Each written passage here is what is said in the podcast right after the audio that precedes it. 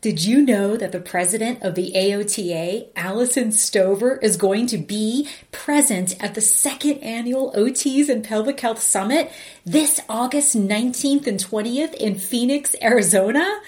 Not only am I incredibly jazzed up about that, but I am honored to share this podcast episode with you. In it, not only does Alyson announce her six priorities as the new president of the AOTA, which, spoiler alert, does include pelvic health, she also talks about some deeply vulnerable aspects of her life by sharing experiences she has had with her clients at her own private practice in Pennsylvania. But she also reflects on some key moments in her life that have deeply influenced her own personal process of what she does when she has to face a difficult decision personally and professionally. Now, full disclosure, I do tear up twice in this episode as I was blown away by her modeling authenticity and courage. Hearing her share her experiences helps dispel the myth that vulnerability is weakness and shows, in the words of Brene Brown, that vulnerability is our most accurate measure of courage. We go into how pelvic health reminds Alyson of other emerging practice areas in occupational therapy, and she shares what she has seen work to gain traction in those other areas so that those of us in pelvic health can model what has worked. And Alyson answers in probably one of the most refreshing and profound ways why she thinks OT practitioners are incredibly suited for pelvic health. Let's jump into our incredible conversation now. New and seasoned OTs are finding their calling in pelvic health. After all, what's more ADL than sex, peeing, and poop? But here's the question What does it take to become a successful, fulfilled, and thriving OT in pelvic health? How do you go from beginner to seasoned and everything in between? Those are the questions, and this podcast will give you the answers. We are inspired OTs. We are out of the box OTs. We are pelvic health OTs. I'm your host, Lindsey Vestal, and welcome to the OTs and Pelvic Health Podcast.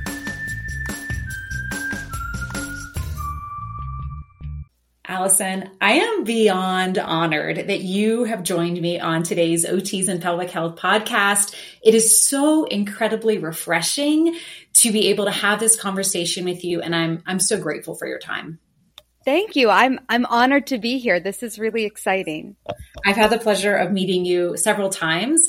We met at the Arizona local conference, which just blew me away that that the president of our national organization was sitting in the audience just talking with us in this just incredibly relatable way. And it has just continued in that fashion. I met you at the national conference and I really am probably the most invigorated that I've ever been in the state of being an AOTA member. And I'm thrilled to be having this conversation with you. And I want to just jump right into it. My first question for you is can you share with us what your top six priorities are uh, as a new president of the AOTA?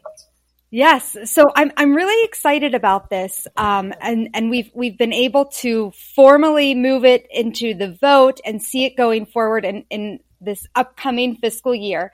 So our priorities um, for this upcoming fiscal year and, and, and will largely be priorities throughout um, my tenure as president include behavioral and mental health. Um, we know that this is a place we started we know this is a place that we have never um, stopped including in all of our interventions and evaluations and work that we do. So I'm excited to reestablish that as a priority, um, not just for our profession, but for all around us, external stakeholders, consumers, to begin to recognize that that role in our profession. Um, then we also have the the priority of the what we are calling women's health, but then specifically outlining um, also pelvic floor because we do recognize that um, really every single person has a pelvic floor. Um, there's there's there's nothing uh, that requires you to have really any other category than being human.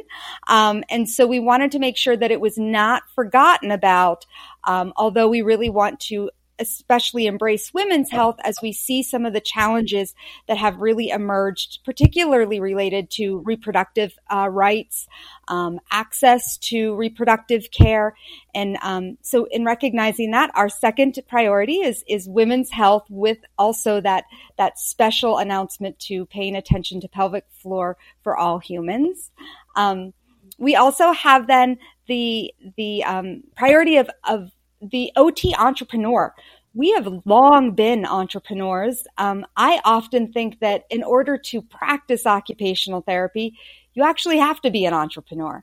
Most of the time, we're selling our own services, uh, convincing people uh, why they need us, how we can really improve their participation. And so I think at heart, we're all entrepreneurs, but we're also the last place that's able to give really meaningful um, resources, advice, uh, support, opportunities to expand in that entrepreneur world. We then also have our initiative of what um, our DEI committee has has really, I think, eloquently called and named DEJA. So diversity, equity, inclusion, justice, and um, acceptability. And uh, with DEJA, we know that this is something that is a priority and has been a priority for a number of years, but we really want to see what actualizing DEJA looks like. So um, we're really thinking about ways that this year we can actualize DEJA in a meaningful but also replicable manner. So this is how AOTA was able to create a more inclusive or accepting environment. Or here's where we were able to elevate the experiences of uh, inclusion and justice and equity. Um, here's ways that we were able to really hear the voices with of those with diverse representation. And so, how do we make it actionable within the National Association, but then can be replicable for all of us that are trying that in other spaces? Um, then we also have a overarching, uh, very large priority for um, this idea of how do we really get the world to recognize what is occupational therapy. We see a trend um, in many healthcare professions where individuals just aren't, they're not going to those healthcare professions anymore. Um, but we do find that even though we experience burnout in the occupational therapy profession, we are not losing our professionals at the same rate as, say, nursing is. And so we are a rewarding meaningful profession once you enter. We're just not having enough people enter. So, um, how do we really unite with some of our incredible partners uh, like NBCOT, uh, even the World Federation of Occupational Therapy? How do we really get together and, and reestablish, create a meaningful, current, relevant, um, what is occupational therapy? Either you, you, maybe you want to be a consumer of it, Maybe you want to be a practitioner of it. Maybe you want to be an educator or a scientist in it. Um, or maybe you want to dabble in a little bit of all of it. Um, doesn't matter. How do you how do you know what it is first and foremost? And so these are the places that we're really elevating um, this year. So that that what does that mean then for for members and, and individuals listening that means that every single budget line item in the aota budget must relate back to at least one priority and so those are that's what we'll be doing in june is ensuring that all the things that we have in place in the association relate to one of those areas Oh my goodness, I am blown away. So I I could just jump out of my chair right now of all of those priorities you just mentioned you know, entrepreneurship near and dear to my heart. You're absolutely spot on. To be an OT, to practice an OT, we have to have that inventive, creative spirit. Uh, you know, the behavioral mental wellness, the diversity, everything you said, I could literally start and have such an, an, an equally enthusiastic conversation with you about this is the OTs for Pelvic Health podcast. So I'm going to rein it in and I'm going to focus on the women's health and the pelvic health aspect. But thank you so much for for really addressing those issues that I really feel grounded and anchored to as an OT, every single one of those things. So I'm so excited to see where those things go. So regarding pelvic health though, Alyson, why do you think occupational therapy practitioners are well suited for this practice area?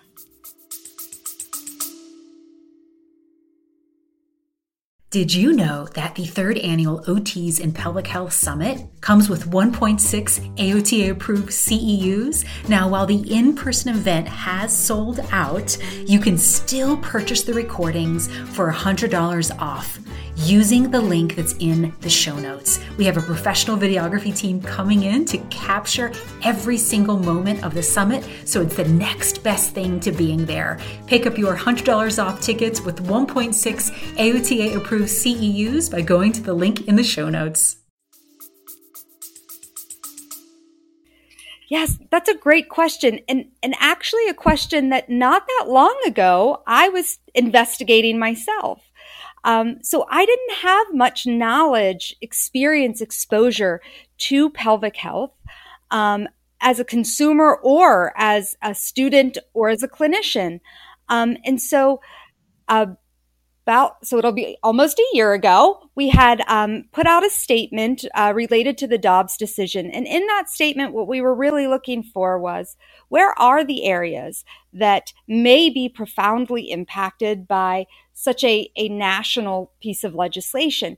And um, we had a follow up to that that uh, statement in which we had individuals coming in and we were just doing a listening session, really hearing um, what is it, what are what are our clinicians experiencing um, that might be impacted, um, what are our clinicians feeling in response to this, and I, I have to admit um, this is where I really started to learn about pelvic health and occupational therapy's role in pelvic health.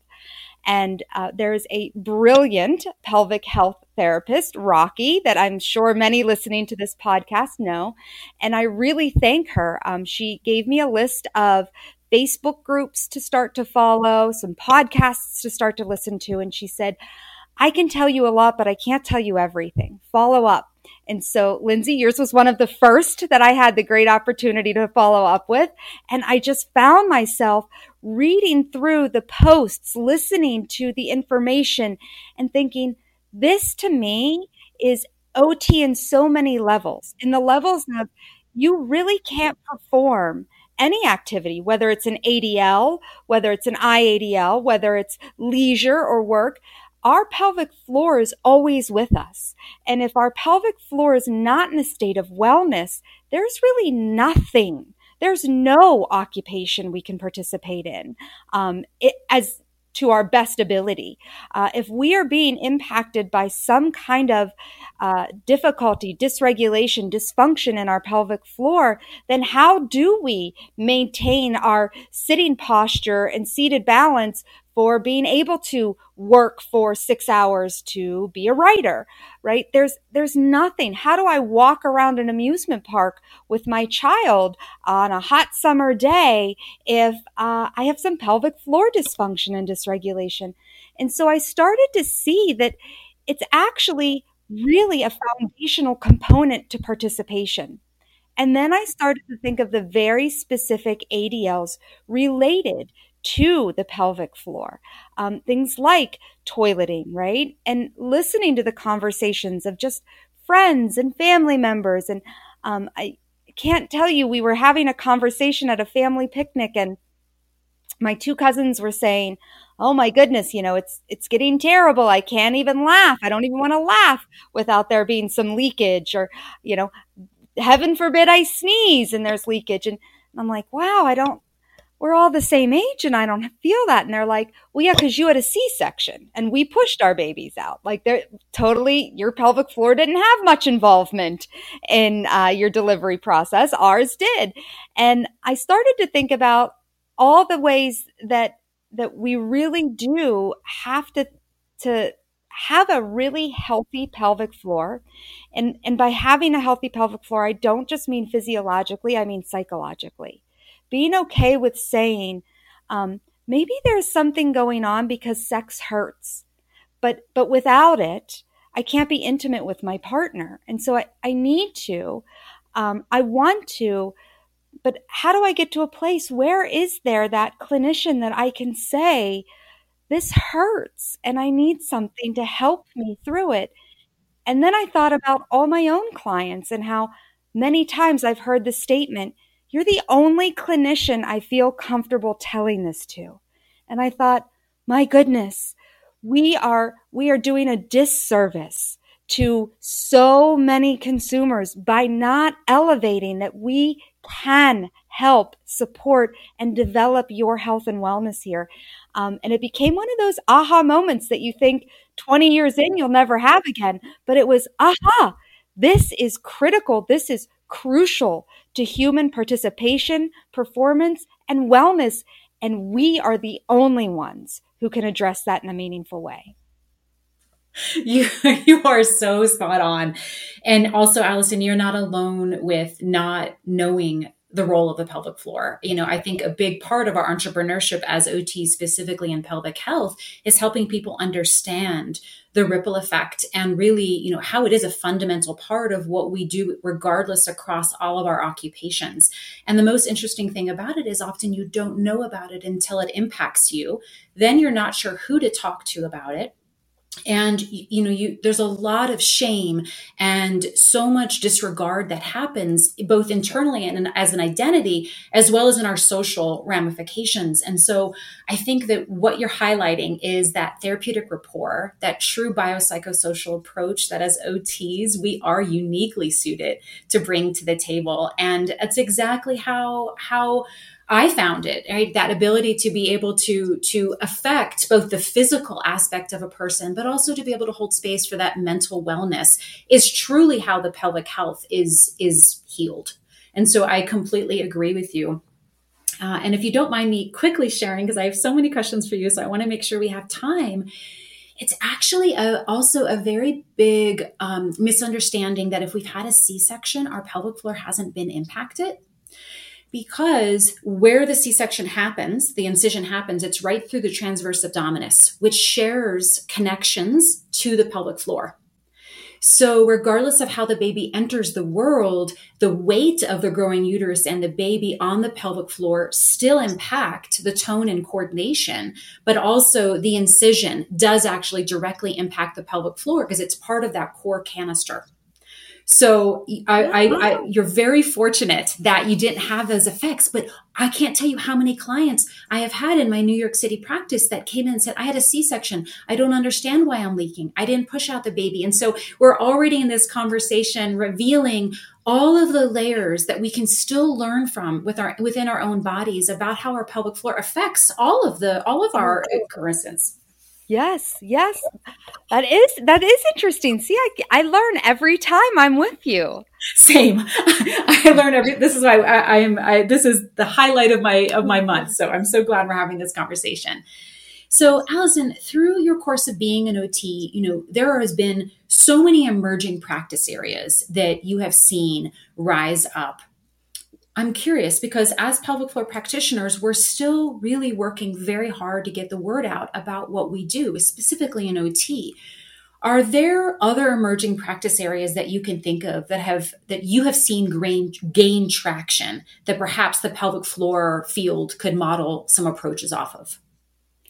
Yeah, that's a that's a great question, and I really think about some of the very um, sort of almost niche parts of our behavioral and mental health practice.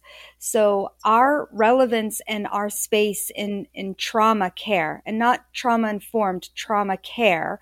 Um, and and the use of sensory integration beyond just the developmental child or um, an individual with autism spectrum disorder, you know, I think about those places and they're very highly recognized and almost sought out regularly now. And I, I see this as, as relatable um, in that for a long time, you know, I, I've actually heard stories where physicians have asked the question, um, a, a, consumer's gone in and said, you know, I'd really like a, a prescription for occupational therapy uh, to assist with my trauma counseling. And, and physicians have said, what? Like, why would you go to an occupational therapist for trauma? You know, and, and so I see that same space. I see pelvic health being in that same space now. And I think that there's two really important lessons that our profession has learned through that, um, through, through the trauma and sensory integration expansion that I think are really important for pelvic uh, health and, and pelvic floor interventions. One is we must find those champions um, those external stakeholder champions who are willing to just um, speak about it loudly to their shared communities. So I remember early on, um, and when I was working and first starting with this emerging practice in trauma, um, trauma intervention for occupational therapy about 15 years ago, um, I met a psychiatrist who said, you know, I don't ever see, um, I don't ever see an individual who has experienced um, some type of mental health disruption or or a mental health diagnosis that wouldn't obviously need occupational therapy services because one of my diagnostic criteria is they can't participate in ADLs or IADLs. Well, if I'm saying they can't, they need to go see you all. You're the ones that know how to get them to participate in ADLs and IADLs, right? So it's, it is finding those champions. And I believe that there are strong members in um, our OBGYN communities, our GYN communities that can really be the initial champions of that to say, um, hey, wait a minute, regardless, you're going to do things differently once you begin menstruation, things are going to be done differently that might be impacting some of your pelvic floor experience. The idea, I, I think about this often with my own 14 year old. The idea of her being aware and us having conversations about her pelvic floor now has been so rewarding for me to know that she is truly understanding her health. She is truly understanding that experience of as she goes through adolescence and that I feel comfortable that as she becomes an adult, she's going to recognize the difference between um, perhaps a pelvic floor issue or a pelvic health issue versus just calling it cramps because that's what everybody says that she should be having at that time, right? And so I think we can really find our champions that can say, uh, not those champions who say, oh yeah, I've I've seen an individual with a C-section who um, had great outcomes, and so everyone with a C-section. No, I want to to find those champions who say, oh my goodness, you know, every individual who starts menstruation should have, you know, a, a, session or two with an occupational therapy professional who knows about the pelvic floor because things are going to feel different and they should know what that is. Um, every individual who is going through menopause, every, um, I think about um, finding champions in the school system. Uh, both of my children have gone through, um, you know, sexual education at school. My goodness, you know, they have an expert come in to talk about uh, red flags for, um, you know, uh, date rape and how to remain safe and and abuse in a in an intimate relationship. Why shouldn't uh, our, our students in high school, all students in high school of all genders, be learning about the pelvic floor in that sexual ed class? Who's our champion that can bring that in? So I, I think about that. Find the champions, the ones that you're not necessarily um, thinking about, and, and think about it in a way of every single person should have access to this. The other part I think about is um, well, there is a part I, I, should say on the other side of that that um, my my science colleagues would be remiss if I did not mention. We need to publish about it. Um, and I'm huge on the idea that we don't need to publish um, just randomized control trials, right? Those of you working in this space have incredible consumer stories, those, those case studies.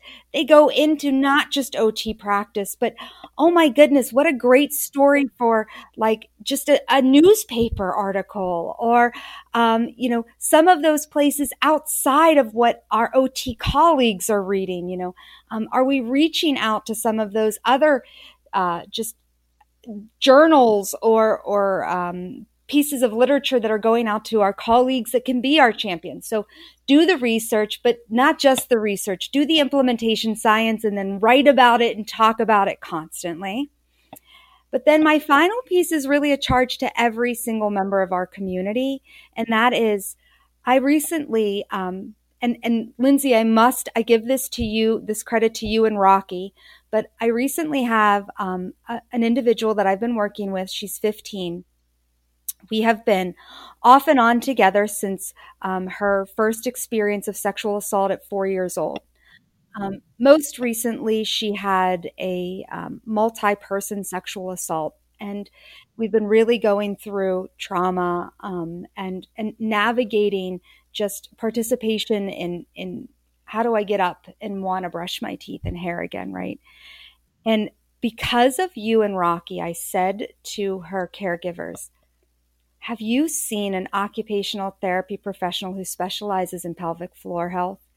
And they were like, What? No. And I said, I don't, but I have colleagues that do. And she needs this.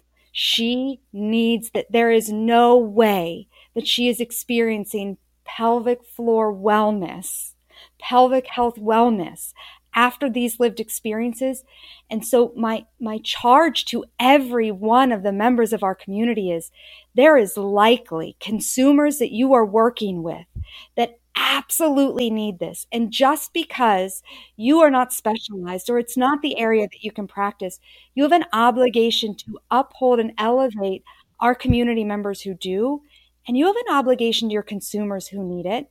And so look for those individuals that you are working with that are on your caseload that um, maybe you've just had even a neighbor talk to you about something that oh my you know i've got a five year old that or an eight year old who still doesn't have control over urination at night. I just don't know what to do with them. Oh please please help them to link them to our our community our occupational therapy community doing this work. And i do believe through those three pieces we can um, i don't want to say elevate the practice because i think the practice is exceptional already. Elevate the visibility um, of the practice so that it is not an emerging area but it is really just like that psychiatrist said to me 12 years ago about about ot having to be a part of, of psychiatry OT has to be a part of every space where the pelvic floor could be experiencing dysfunction. Oh, yes, yes, yes, yes. That is so incredibly spot on. And thank you so much for sharing those observations that you've had throughout your experiences of emerging practice areas. I will say the two examples that you shared with us, both trauma and then the sensory integration, as as models you know those are all areas that we actually incorporate into pelvic health. And so i think it's like this with ot in general right? There's just so much overlap and so much continuity but there is so much roots there that we we really reach into in order to care for our our practitioner for our clients and I will say that I truly believe that trauma informed care is the foundation of pelvic health. And we're starting to see trauma informed courses come up, but it's, it's not the foundation. And so I'm actually debuting the first pelvic health trauma informed certification next year because, and I'm, I'm hoping that all of our colleagues take it, not just OT practitioners, because the statistics are so high for you know the general population i think what is it one in three women experience some sort of sexual assault but for people coming into our office with pelvic floor dysfunction the numbers are much higher. So um, thank you so much for for sharing that and really helping us to see all of the ways that we as practitioners and as consumers have an obligation here uh, an ethical obligation to really help out. So, Alyson, I read an article in the American Journal of Occupational Therapy where you said reinvention means not having to explain what OT is to anyone who is not in the OT community. This hit home with me in such a strong way, as I'm sure it does to most of the people listening to this podcast. And it goes well beyond being an OTP in pelvic health. I think most of us feel misunderstood. How do you see this evolving throughout the course of your presidency as that being one of your main priorities? Yeah, so that's another great question. And so, one of the spaces, and, and why I believe that um, a really national and, and essentially potentially global campaign of what is OT um, can really support this goal of reinvention. You know, I think about, and, and many, I think, uh, members of the occupational therapy community can, can certainly relate to this. I think about how many consumers have walked through my doors, sat in front of me, right? Thinking, I don't really know what this is. I don't know what you do, but my doctor sent me here, so I'm here, right? And then after like visit two, they're referring their grandmother to you, their uh, next door neighbor's brother to you, right? They're like, oh my goodness, you don't like, I never knew. It's always this aha for them. I never knew, right? And so I think about that and how I've never encountered a situation where occupational therapy was experienced by someone and they didn't have that aha moment where I didn't have to explain every element anymore, right? They, they like got it. It clicked. There was something about it that said to them like, no, this is, this is so much more than, than health care. This is like human care, right? And, and they got it to an extent that when they refer others to you, it's not even for the same reason that they're coming to you, right? They're like, oh my goodness, I need to refer my grandfather because um, he's experiencing some some early cognitive decline. But oh my goodness, I also have to refer my sister because she has no idea what to do with these children and she really needs some help developing the role of a parent. Um, you know, and, and oh, by the way, my, my brother's been experiencing substance misuse for a long time and is having a difficult ability to get to that state of recovery for long periods, right? Like they get it. Our consumers get it when they have direct access to us. I need to find a way that we can have everybody have that aha experience without necessarily having to get to us first. Um, and so I really see this national campaign um, being an opportunity to spread the getting to an occupational therapy practitioner or professional um, without actually having to sit in front of one or be referred to one or have that experience.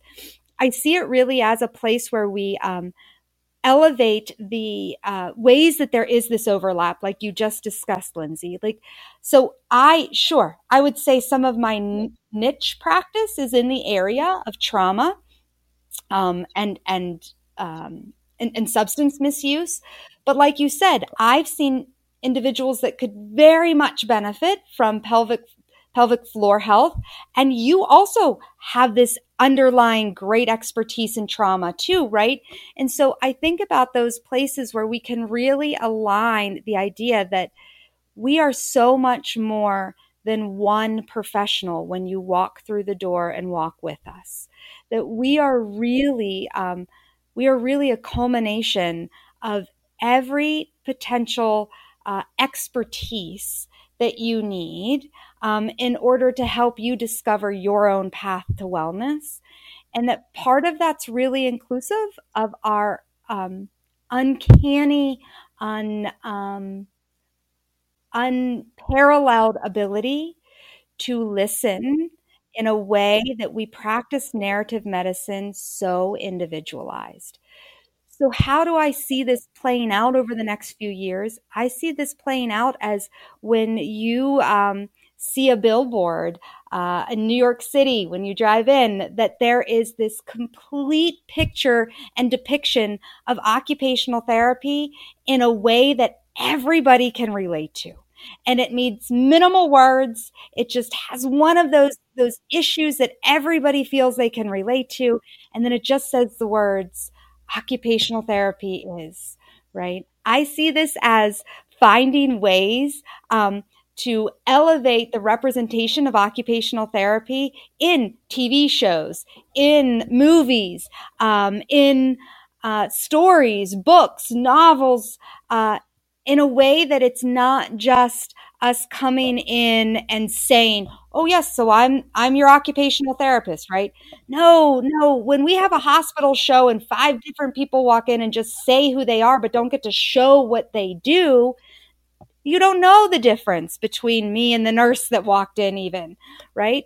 But show me walking into that hospital room, saying who I am, and then working with that individual on something that they've been talking about for the past three episodes that they can't wait to get back to doing.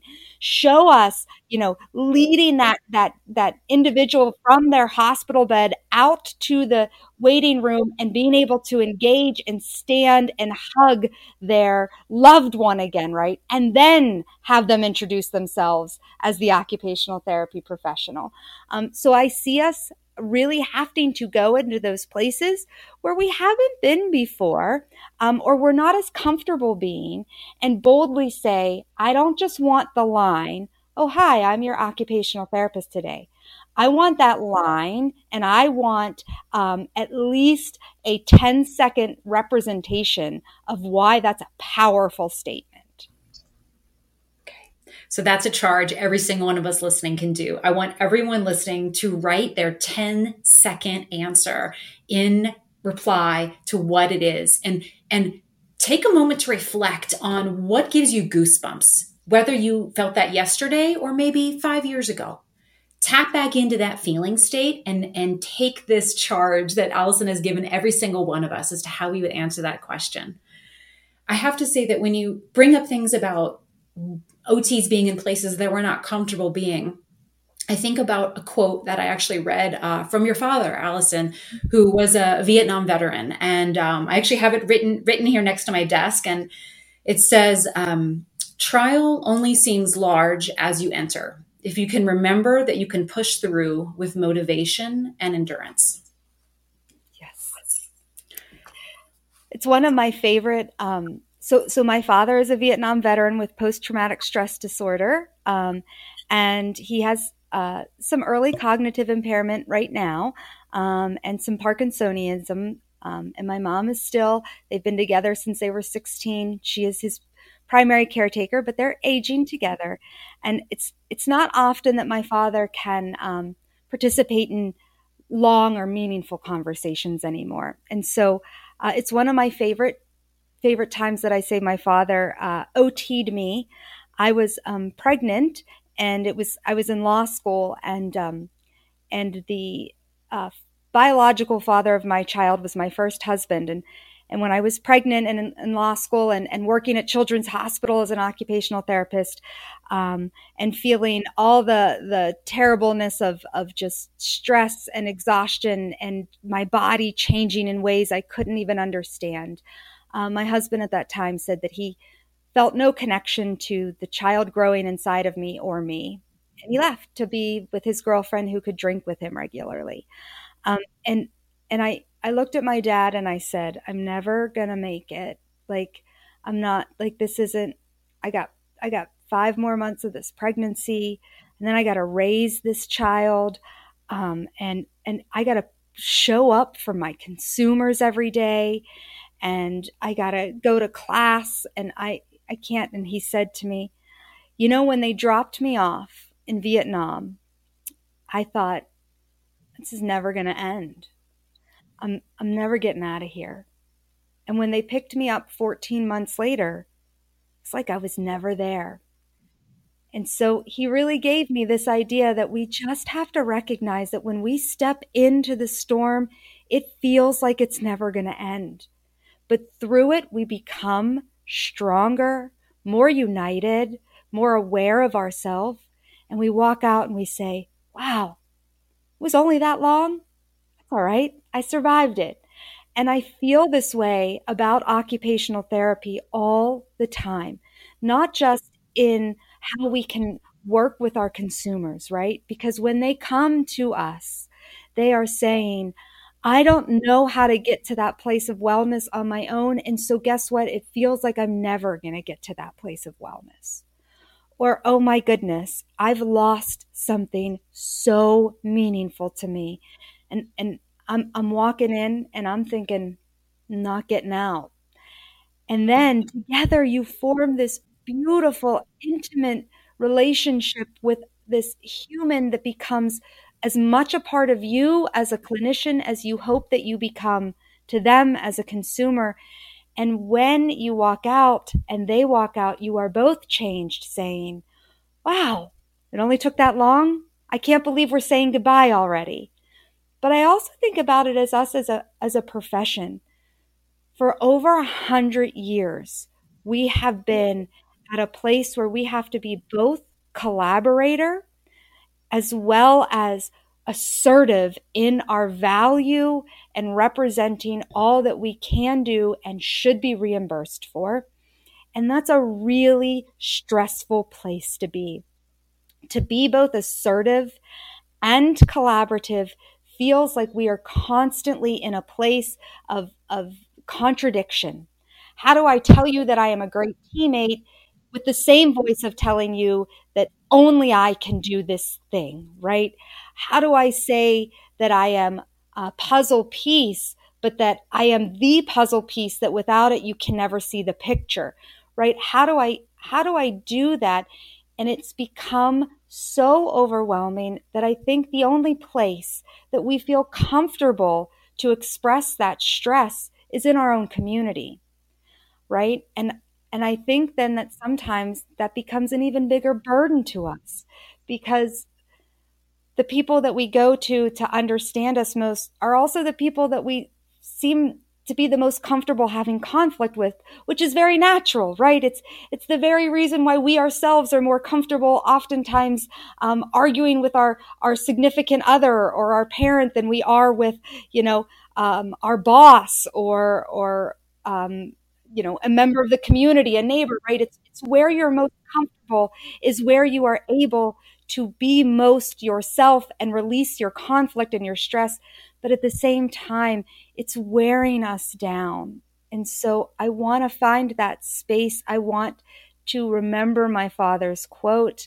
I want to empower his his wisdom within the whole community to find the way that um, we all recognize that we are actually in a shared storm.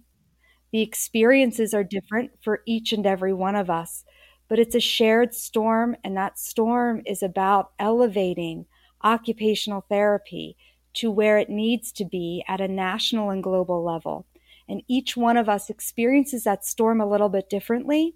Um, and some of us, it's a very profound storm. Some of us, it's it's just trickling rain right now but it is there for all of us, and we need to find a way to unite and elevate one another um, so that we recognize that we're going to get through this storm and we're going to walk out. And just like now, um, we see the representation of occupational therapy in some incredible spaces like trauma care and um, like administrative levels in school districts. We're going to see that with um, occupational therapy and pelvic health. We're going to see that occupational therapy and entrepreneurs. We're going to come through to this other side of the storm. And so um, I, I love I, I came through on the other side of the storm. Uh, my daughter, uh, she is, you know, either going to run the world for good or bad. I'm not sure yet, but but at least she's going to run the world, right? And I, I met her father when she was five months old. We got married when she was two, and he adopted her thereafter.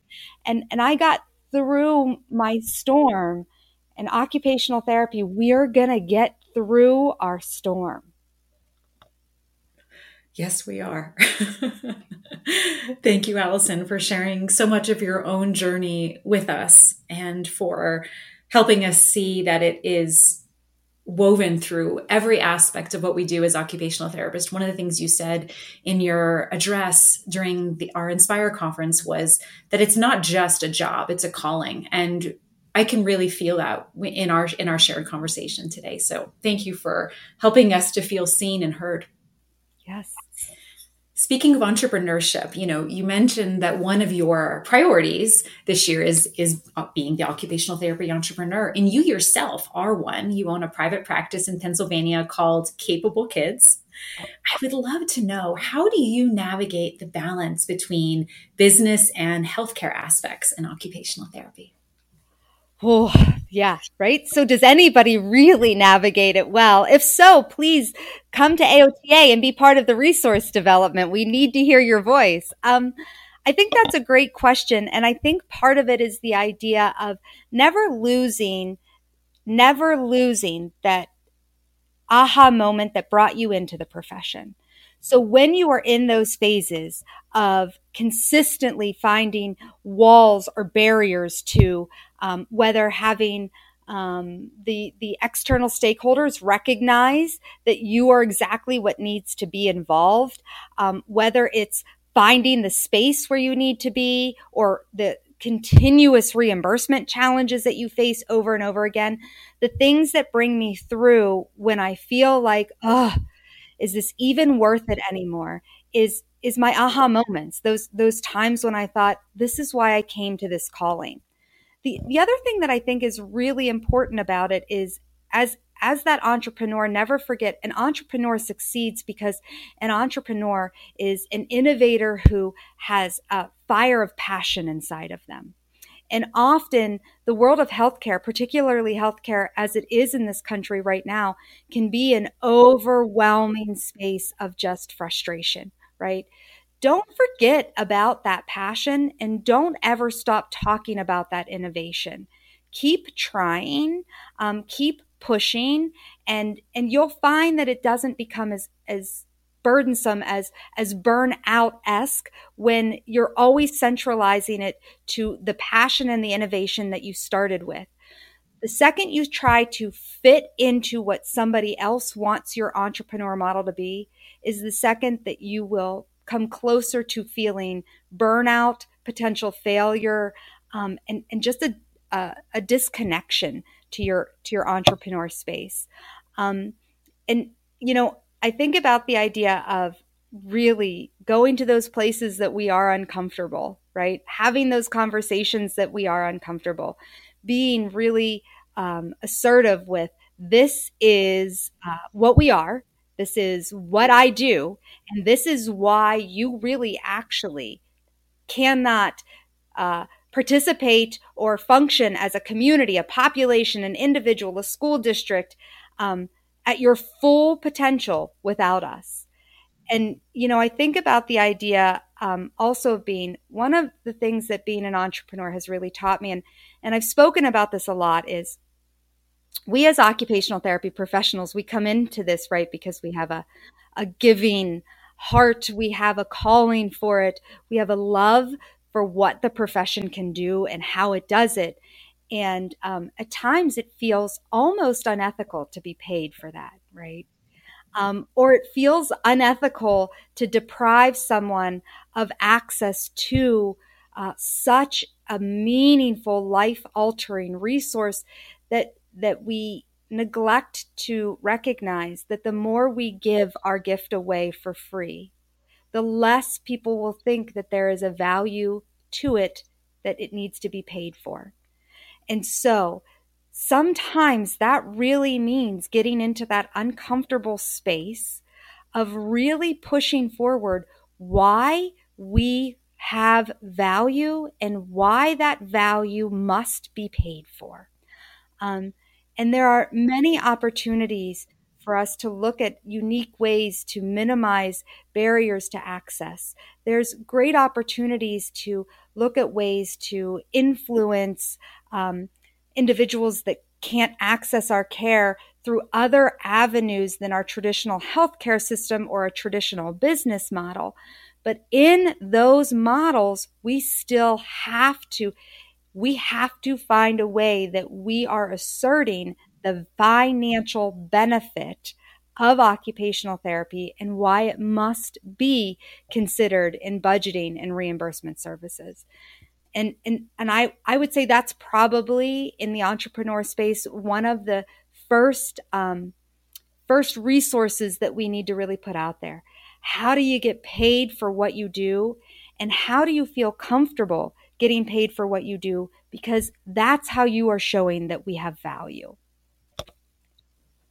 Thank you, Alyson. That was that was incredible. I'd love to ask you something a little bit more personal now, if you don't mind, which is can you talk about the process you have in making difficult decisions and perhaps some of the lessons that you've learned since becoming president? Yeah. Um, so this is a great question, and I think about this a lot. Um, I would say, first and foremost, this is a place where I have been challenged to go to being uncomfortable um, and, and, and going outside of my box. One of the first lessons I had to learn as president is I, I came from a, I come from a very matriarchal family of very loud Pittsburgh women. Um, and they have incredible um, partners and family members and, and friends um, of all genders who support their their assertiveness and their loudness. Um, and so I've never been in a place where um, I had to recognize that representing Alyson uh, is very different than representing a national association or an incredible profession. And so, one of the things that I have learned, one of the lessons I have learned, is when I am asked to make a decision, a, a very critical or difficult decision, I actually pause and I write out my immediate reaction. Um, and then I highlight what is Alyson and what is just Alyson. And then what is actually representation of the National Association's core values, um, ethical principles, and, and how does it really represent every member of the profession? Um, sometimes that's more challenging than others. And so I will actually seek out individuals who I know may carry a different view or perspective and ask them, if I read this to you, do you feel represented in this statement? Do you feel represented in this decision? Um, and so that's a that's one of the lessons I've learned. Um, I I also know that um, as as occupational therapy professionals, we we are all familiar with spirituality being a component of of people's um, people's occupational profiles. And, and my spirituality happens to be incredibly meaningful to me. I was raised a Christian. Um, I was raised a, um, what I guess would be considered now uh, maybe a progressive or liberal Christian. Um, so I very much was uh, uh, raised under a, a home. Uh, so we were a, a, safe house. My my mother was a um, a special education teacher, and my father was a drug and alcohol counselor.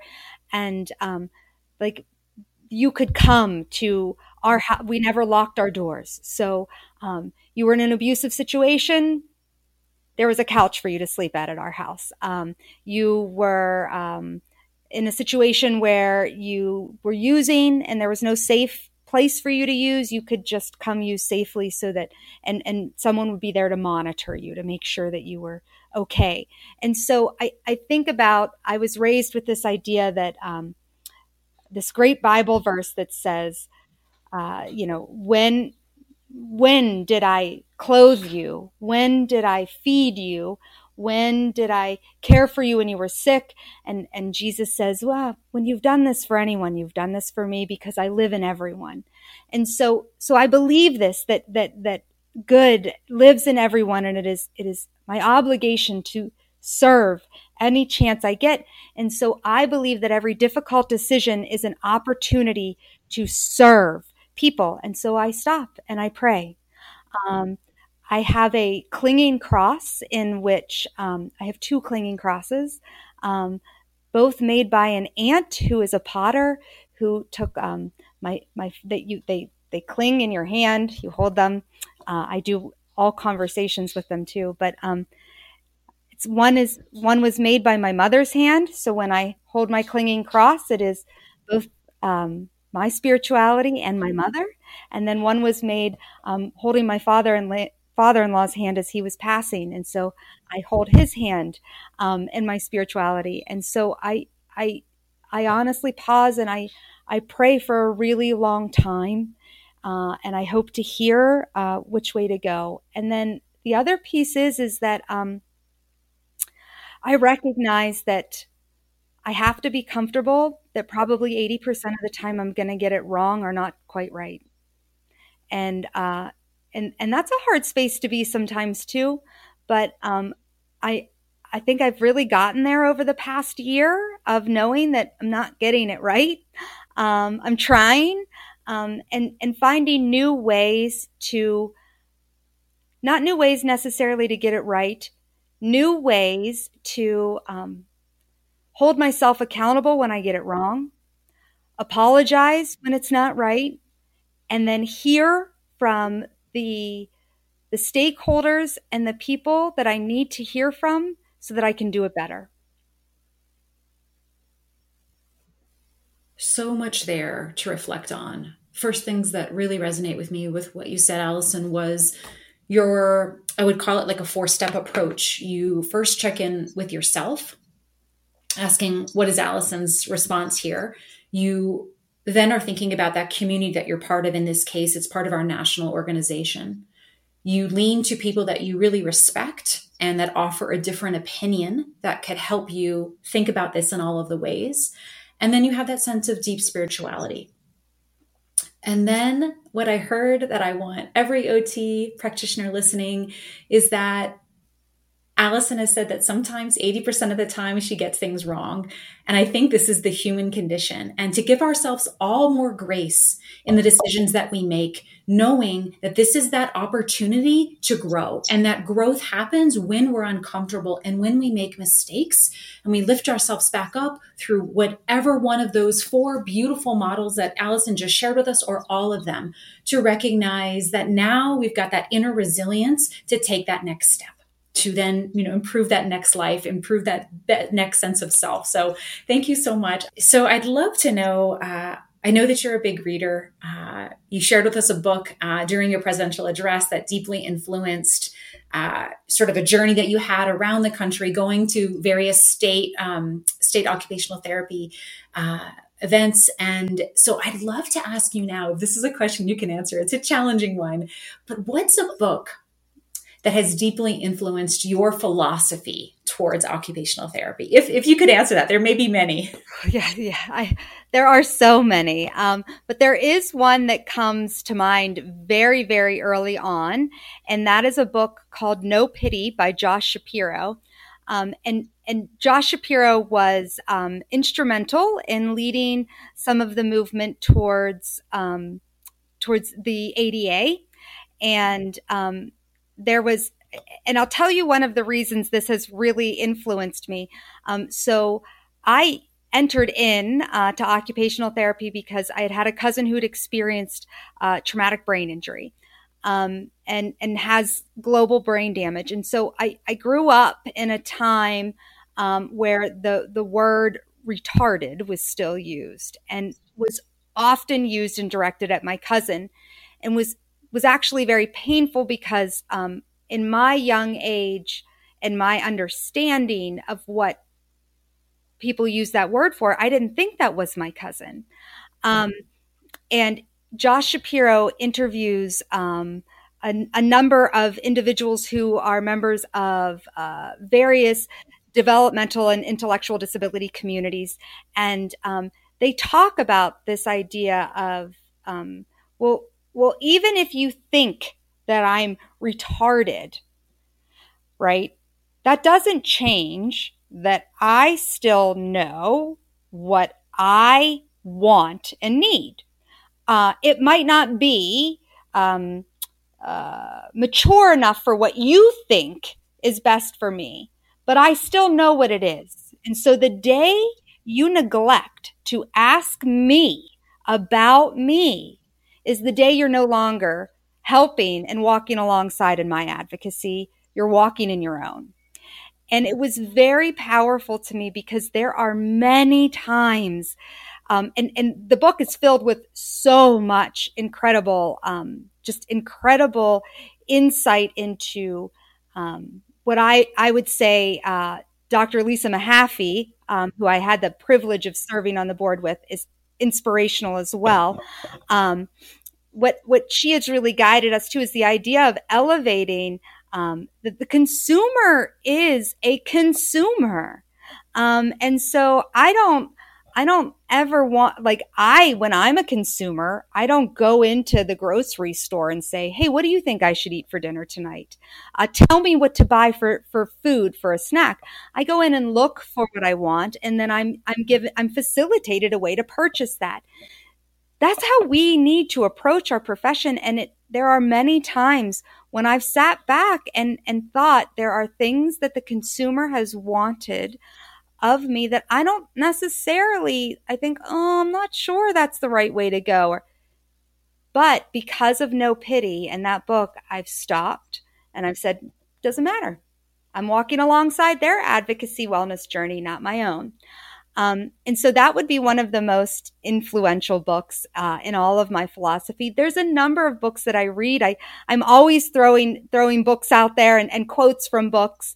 Um, you know, there's um, there's the book Accidental Saints by Nadia Bolz-Weber uh, that I absolutely love, and it's this idea of like uh, how do you how do you find that that there's actually greatness and goodness in all people, and that sometimes when you think you're the teacher, you're actually the one learning the lesson, right? And so, um, how do I look for the lesson of my own growth in every single interaction. And I, and, and so I love that book, um, and, and reminding me that we're humans and to laugh at myself. Um, there's, there's a book called, uh, Sojourner's Truth, a Sojourner's Truth. Um, and it's written by a woman with whose last name is Robinson. And she, she does a great job in informing, um, just my journey in, um, how to, how to understand, um, and, and approach advocacy, particularly advocacy related to diversity and equity and inclusivity, um, from a space of, of, of authenticity. And sometimes authenticity means being mad. So in A Sojourner's Truth, she taught me how to not be angry at myself or guilt, feel guilty because I'm mad about, um, an injustice that I see. Uh, and so, so those are three. And then, then I would say, interestingly, um, uh, a number of years ago, I was uh, had the great privilege of, of being exposed to Wangari Maathai, who um, is the woman who started the Greenbelt movement uh, in Kenya, Africa, and um, she started this movement uh, really because she wanted to empower women in her country, but she knew that that would so would be perceived so poorly by the culture and the community in her country that she she needed to find a way to empower women, but also um, have the culture that was in, that was essentially benefiting from being oppressive to them embrace it. And she said, you know, everybody is really um, supportive of of ensuring that our our environment is safe and protected because in Kenya we live off of our environment. And so she built the Greenbelt movement, which has the initial or, or the um, the, the forward statement of how this helps the environment. But really, every step of enacting her work empowers women in her country. And I, it, it shows me that, um, that there is, I, there is no consumer, there is no barrier, there is no um, societal injustice that can be too large for mm-hmm. us to overcome if we can think like Wangari Maathai, who I say was probably an occupational therapy professional at heart by her her green belt movement, but I think about like we know how to do that, right? We know how to see the injustice. We know how to see the barrier. We know how to see the deficit, the disruption, the dysregulation. But we also know that we're living in a culture and society that doesn't want us to eliminate those. So who better to find that space where culture, society is comfortable being supportive, but then also is actually having the benefit of elevating and eliminating the injustices and barriers that we're seeing. Thank you, Alyson. I'm going to put all of those in our show notes, all three books, so that people can check those out because those sounds like indispensable must haves. Yes, yes. so, my last question for you is what would you tell the OT practitioner listening to this episode who is struggling with feeling misunderstood or burnt out in their field? The first thing I want to say is I hear you. Um, I am a part of you. Um, many people, I, I have, um, I do have an appointment at the University of Pittsburgh that I love. Sometimes I say I bleed blue and gold. I went there. I, I love. I feel like it's it's home, um, and I love the opportunities that I have to to educate uh, future clinicians through um, my faculty appointment. But but I what I want um, them all to recognize is that I do still have a private practice, a private practice that just last year um, opened a second location, or just the beginning of this year opened our second location. Um, thank you. Uh, that that has a nonprofit taken to it. I still see clients and consumers weekly. Um, I'm still making decisions about how to run the business. I'm I'm still there, and so if you feel like does my national association even know what it's like? I do. I do. I know what it's like and I hear you. Um, and I want to hear more from you. Um, please, please reach out. Tell me about where that struggle is. Tell me about that reimbursement issue that you can't seem to get around. That administrator who doesn't understand that they're they're prohibiting growth of their students by putting boundaries on your work in the school district, right?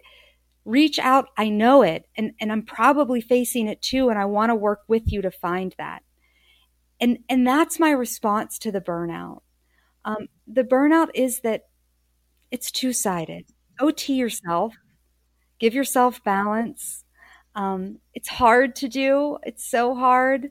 Um, there's times when I, I literally look and think, ah, I have eight other things to do.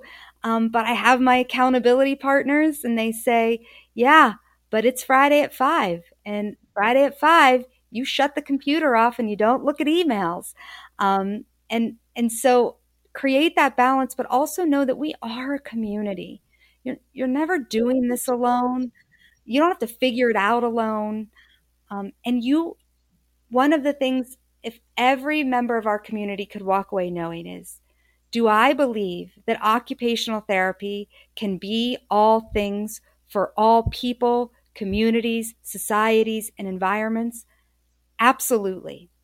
Do I believe that me as an individual occupational therapist, can I be all things to all people, communities, populations, societies? No. My my incredible profession can. And I I'm willing to say, hey, I, I can work with you on this trauma.